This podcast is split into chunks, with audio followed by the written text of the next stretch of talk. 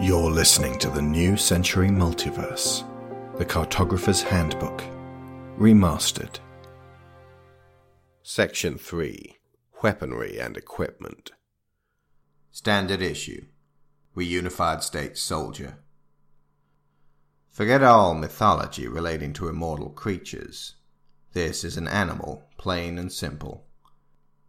They breathe, sleep, eat, and drink in a similar fashion to us. We have established they are fast, resilient, and cunning. But that will not outmatch a well placed bullet. This next section details all the weapons and tools you will have access to. Rifle. Since the speed of the creatures makes reaction essential, all standard issue firearms in the RS military make smooth and swift reloading a priority. The 1873 Winchester, now carried by most riflemen, is capable of dispatching a Wendigo in a single, well placed round, and then chambering another bullet within seconds. Muzzle loaders like the Springfield 1861 musket, utilized throughout the Civil War, are no longer to be employed. The Minié ball, while devastating to the body if a sufficiently accurate shot is made, simply takes too long to reload. The extended shot preparation time could cost the regiment their lives. If such a circumstance were to occur, the amount of shots, and thus the amount of Wendigos that a group carrying the Springfield could dispatch, relative to one carrying the Winchester, would be exponentially reduced. It is most recommended that you aim for the head or the heart for the swiftest kill possible. Wounded, they are still deadly, and while some will attempt to flee or hide, the starving Wendigo may continue to attack in a blood frenzy. Many a soldier has been caught off guard focusing on the running creatures twenty yards away, while one that has crawled to his position latches onto his leg. Revolver. For mid to close range combat, the Colt Army Model 1860 is still the standard issue, more than 20 years later. Over 220,000 of these have been manufactured over the past two decades. Unlike the Springfield, they have not been so outmoded as to negate their exceptional usefulness for our purposes. Availability of ammunition, familiarity with weight and fire in action, reliability and ease of maintenance. All these things count in this weapon's favor. It is for use within distances of between 2 and 15 yards. Any further away and you will be unlikely to attain an accurate shot. Any closer, and the resultant expulsion of fluids and bone will be a danger to all around you. Melee weapon. During the years leading up to the Battle of Washington, the close quarters weapon frequently employed was the bowie knife. While these are still carried for various other purposes, as a means of dispatching the Wendigo, the knife has in subsequent years been replaced by an altogether different implement of war. Captain Samuel Tudor, District of Columbia, March 17th, 1882. The first things I realized we must do away with that was so often present during close range execution of the creatures was the abundance of blood and other fluids, often in flight and uncontrolled. My time amid the streets during the Battle of Washington had taught me many things about how they act, especially when relegated to a more personal distance. The knife, I surmised, was a splendid way to dispatch a fellow human, or to butcher an animal in preparation for its journey to our dinner tables, but it was altogether an instrument of self-imposed danger for not only the wielder, but every man standing within six feet of him. Arterial spray emerges with far more force than one might imagine, especially, it seems, from the jugulars of creatures whose wild hearts must be pumping nineteen to the dozen. A well-placed blade at this juncture can, and indeed has, showered many soldiers in the vicinity with a poison more potent and lethal than arsenic. Back in Cincinnati I had been a blacksmith, and none too shabby of a tradesman, I might add. As the dust settled on our newly retaken capital, I set to work designing a weapon to be used in substitution for the standard issue bowie knife we had favored those past few years, one crafted specifically with this venomous species in mind. Blunt force was what I concluded as the key to their dispatching by the safest means possible. The weapon needed to be relatively light, inexpensive, durable, able to be used with one or two hands, and indeed versatile enough to offer more deadly force when applied with full focus. An axe would be useful, but the possibility of severed limbs and deep cuts with again a resultant mess of fluids was still present. The answer was that medieval favorite, the mace. Thirty inches long and weighing some 2.2 pounds, mine was constructed of steel and cherry wood. We needed no flanges or spikes, as our enemy wears no armor. Instead, broad pegs of steel extended from its multi-paneled head. A pommel at the base also sported a similar peg, to be employed swiftly if space was further limited. Due to its weight and the time it takes to swing, even two-handed, I surmised that we must first take away from the creatures that nimble animal evasiveness that plays so frequently in their favor and would severely reduce our chances of a killing blow with the first strike. So it would be the knee first, then a decisive and lethal follow-up to the cranium or the temple. Take away the leg, then take away the head. I practiced four hours a day with it, as I rose and before I slept, and acting with utmost conviction each time the felling of a creature. My arms grew familiar with the weight and heft. My body learned the motions of the various positioning scenarios I trained myself for, until I could do this with neither a moment's preparation nor a second thought. By the time I went out on patrol by the area near the Patuxent River, I had secured with my commanding officer the privilege to bring along my new companion, which I had named Clementine, after my darling wife. On that day, in September 1880, Clementine beat the lives out of six Wendigos.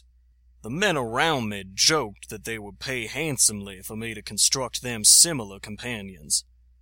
I took each of these offers with the most serious of consideration. Ten days later, my lieutenant came to me with a summons from General Curtis himself. It seemed Clementine had become quite the talk of the town. By December I had overseen the manufacture of one thousand of these military field maces, with three thousand more to come in the next twelve months. They have now become standard issue in the RS military, and the mechanical and precise movements I taught myself are now part of a variety of regimented weapon drills. I was pleased to note that many White Scarves took it upon themselves to customize their maces with differing grips, hand guards, knuckle dusters, and even in the case of one enterprising gunsmith, a single bullet shot concealed in the pommel. Many also gave a name to their companion, though Clementine became popular, in a way I know she would have, with blushing grace, approved.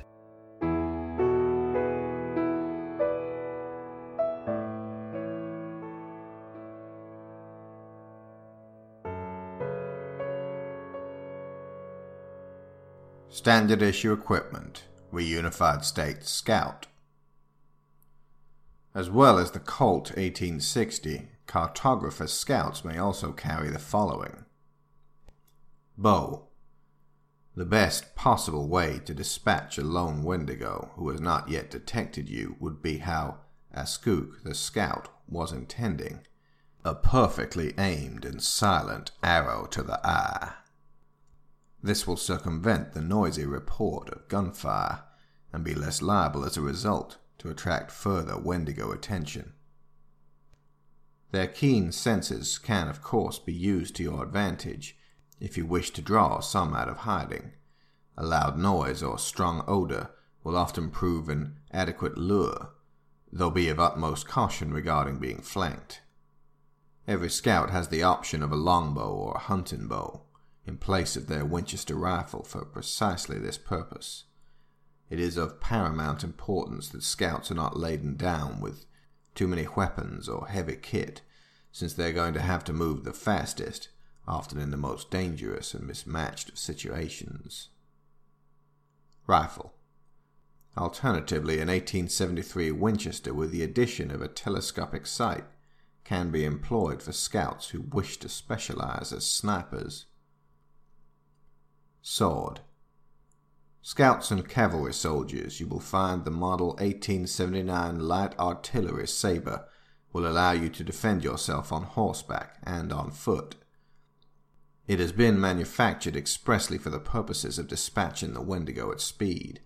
Inspired and designed by the katanas of Japan, the steel is folded many more times than standard military blades to increase durability when cleaving through bone.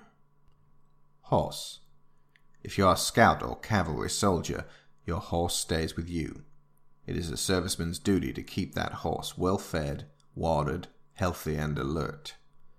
They will spook easily in the presence of wendigos, and their cries will draw alert to you, so careful management must be employed when surveying a new area. Out in the wilderness, this animal is often the difference between a ride back to your unit and a deadly trek across wendigo infested countryside, to say nothing of attacks from other wild animals. It is, in almost every case, better to rely on the horse than to eschew the speed and protection they provide in favor of total self reliance. Be sure that you are not dragged from your mount. Your saber is there for this precise reason. A slice to the temple, even if this does not dispatch your attacker immediately, should unsteady them from their footing, allowing for escape. Survival Kit The following account will provide more details of the contents and purpose. Dr. Julius Kaufman, Baltimore, Maryland, January 15, 1882. As a scout, you must come to see your survival kit for exactly what it represents a pouch of implements standing between you and the Grim Reaper. Used properly, these will keep him at bay. Improperly or not at all, and your chances of coming to a sticky end are significantly increased. Most of these tools have more than one use. Some have several. The first implement is your sewing kit. It comprises of needles of four sizes and threads for closing and binding wounds as well as maintaining your clothing. The larger one can be used for fixing leather and comes with thick cord. It can also be used upon your horse, should the animal find itself cut and willing to undergo impromptu veterinary attentions. One small bottle of ethyl alcohol. This must be replenished every chance you get. Wounds must be cleaned with it. If no other field medicine is available, it can be used as a mild anesthetic if mixed one part alcohol to one part water and ingested in small doses it can be used in a desperate measure to start a signal fire, so this will draw the Wendigo also. You have a small box containing flint and tinder for lighting your campfires every evening. Weapon Maintenance Kit Whatever load of firearms, blades, and other instruments of war you are carrying, it is up to you to ensure they remain at their peak of usability. A sword encrusted with blood will rust swiftly, and this will consume your blade, making it brittle and causing it to stick in the scabbard and break upon bone. Even the oils from your fingers will taint the blade. It must be cleaned with a soft cloth before sheathing, and you must regularly oil and sharpen the keen edge. If you do not have access to a bowie knife, a small field blade can be issued for purposes of cleaning any game you may hunt. This, like the sword, must be maintained. Your rifle and sidearm will likewise require stripping down, cleaning, and polishing. Retrieved arrows must be repaired and maintained also. Every one of these represents a potential quiet kill. The best policy of the stealthy scout, save for careful outmaneuvering of our enemy. Your water canteen. This will hold two quarts, and you must drink it all every day. Then find a fresh, clean water source from which to refill it. Double that in climates with extremes of hot and cold, or when you are strenuously exerted. Without this water, you will live for up to three days. But after that, you are done. Under strenuous exertion, that period could drop to mere hours. Ration it if you have no other option. But be aware that replenishing of this precious, life giving element should be at the very peak of your priority list. Compass, paper, and pencils. As a map maker, it is clearly your prerogative to spend a portion of your day charting the landscape. You will have been trained to find north and how to negotiate the terrain in the most successful manner to return you to safety. Any and all information on settlements is also to be made note of in your journal. These are to be returned to your base camp and coordinated by the director of your party. The assembled information is then conveyed to every key point back to Washington, thereby updating all records and ensuring the topographical military information is shared across this network. Scarf. While this is technically part of your uniform, it has such a practical application for survival that I must discuss it here. The blood that a Wendigo will emit when wounded or killed can be quite volatile and lively, scattering all over the periphery. During the Battle of Washington, the enlisted men took to tying scarves around the lower halves of their faces, covering their mouths. The white cotton showed swiftly who had been sprayed. Often, once the immediate threat was dealt with, the scarves were removed where the men stood, and the clean areas used to wipe away any excess bloods that had adorned their skin. They would then be dropped in the street, and fresh scarves would be sent forward. Now the soldiers habitually wear these round their necks in readiness, hence the popular label of white scarves for many veterans of this conflict. On a personal note, I find it amusing that a former motif of ceasefire, request for negotiations, or even surrender, is now being used to reinvigorate the troops and prepare them for subsequent battle. We have no further use of this symbol, not with the enemies we face. Look after this kit and your equipment with the dedication and cultivation of a father or mother to their child. Every life that spiderwebs away from you and your influence depends on this. Uniform. Reunified State Soldier. With so many of these now lying unused in houses, having been manufactured two decades past for clothing the Federal Army, it was deemed uneconomical to invest precious time, materials, and manpower into constructing something similarly fit for purpose as the Union Army Ensemble. It constitutes a knee length, tight fitting Prussian blue coat. Cavalry wear a shorter version more practically suited for riding with the addition of shoulder straps denoting rank for officers. This is accompanied by sky blue pants, stripes again denoting officer's rank, and a black felt Hardee hat or blue kepi cap to keep off the sun. Variation was commonplace during the Civil War, and it must be understood that this is symptomatic of our ability to adapt and should be positively encouraged. However, Everything must have a purpose and an explanation. Wear what parts of the uniform are practical at a given time. Do not burden yourself with thick wool in the burning sun. Every alteration must have premeditated thought behind it.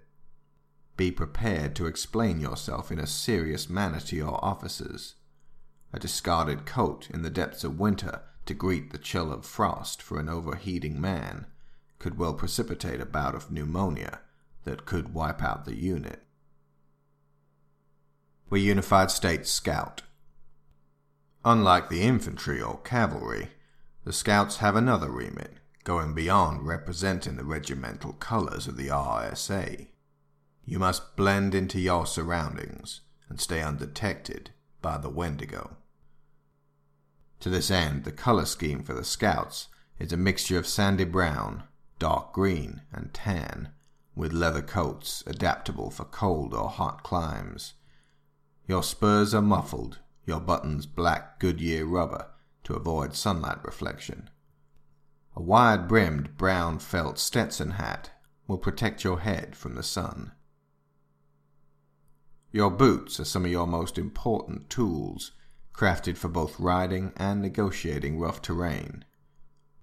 They are hard wearing enough to keep out the rain, but light enough to run in. Protect your feet.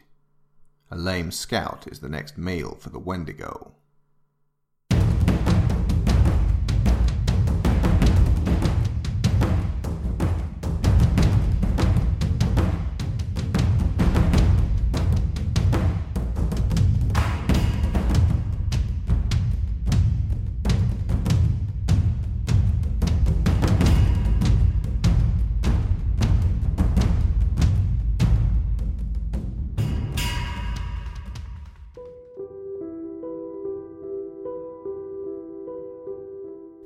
Have been listening to Section 3 of the Cartographer's Handbook, Remastered Weaponry and Equipment, written by Alexander Shaw. Thomas W. Arlington, performed by Alex Shaw. Samuel Tudor, performed by Spencer Leeb. Julius Kaufman, performed by Matt Wardle. Make Your Decision by Dan Phillipson of Shockwave Sound. Touching Story, Scattershot, and Dreams Become Real, composed and performed by Kevin MacLeod of Incompetech.com. The New Century Multiverse is funded by Patreon.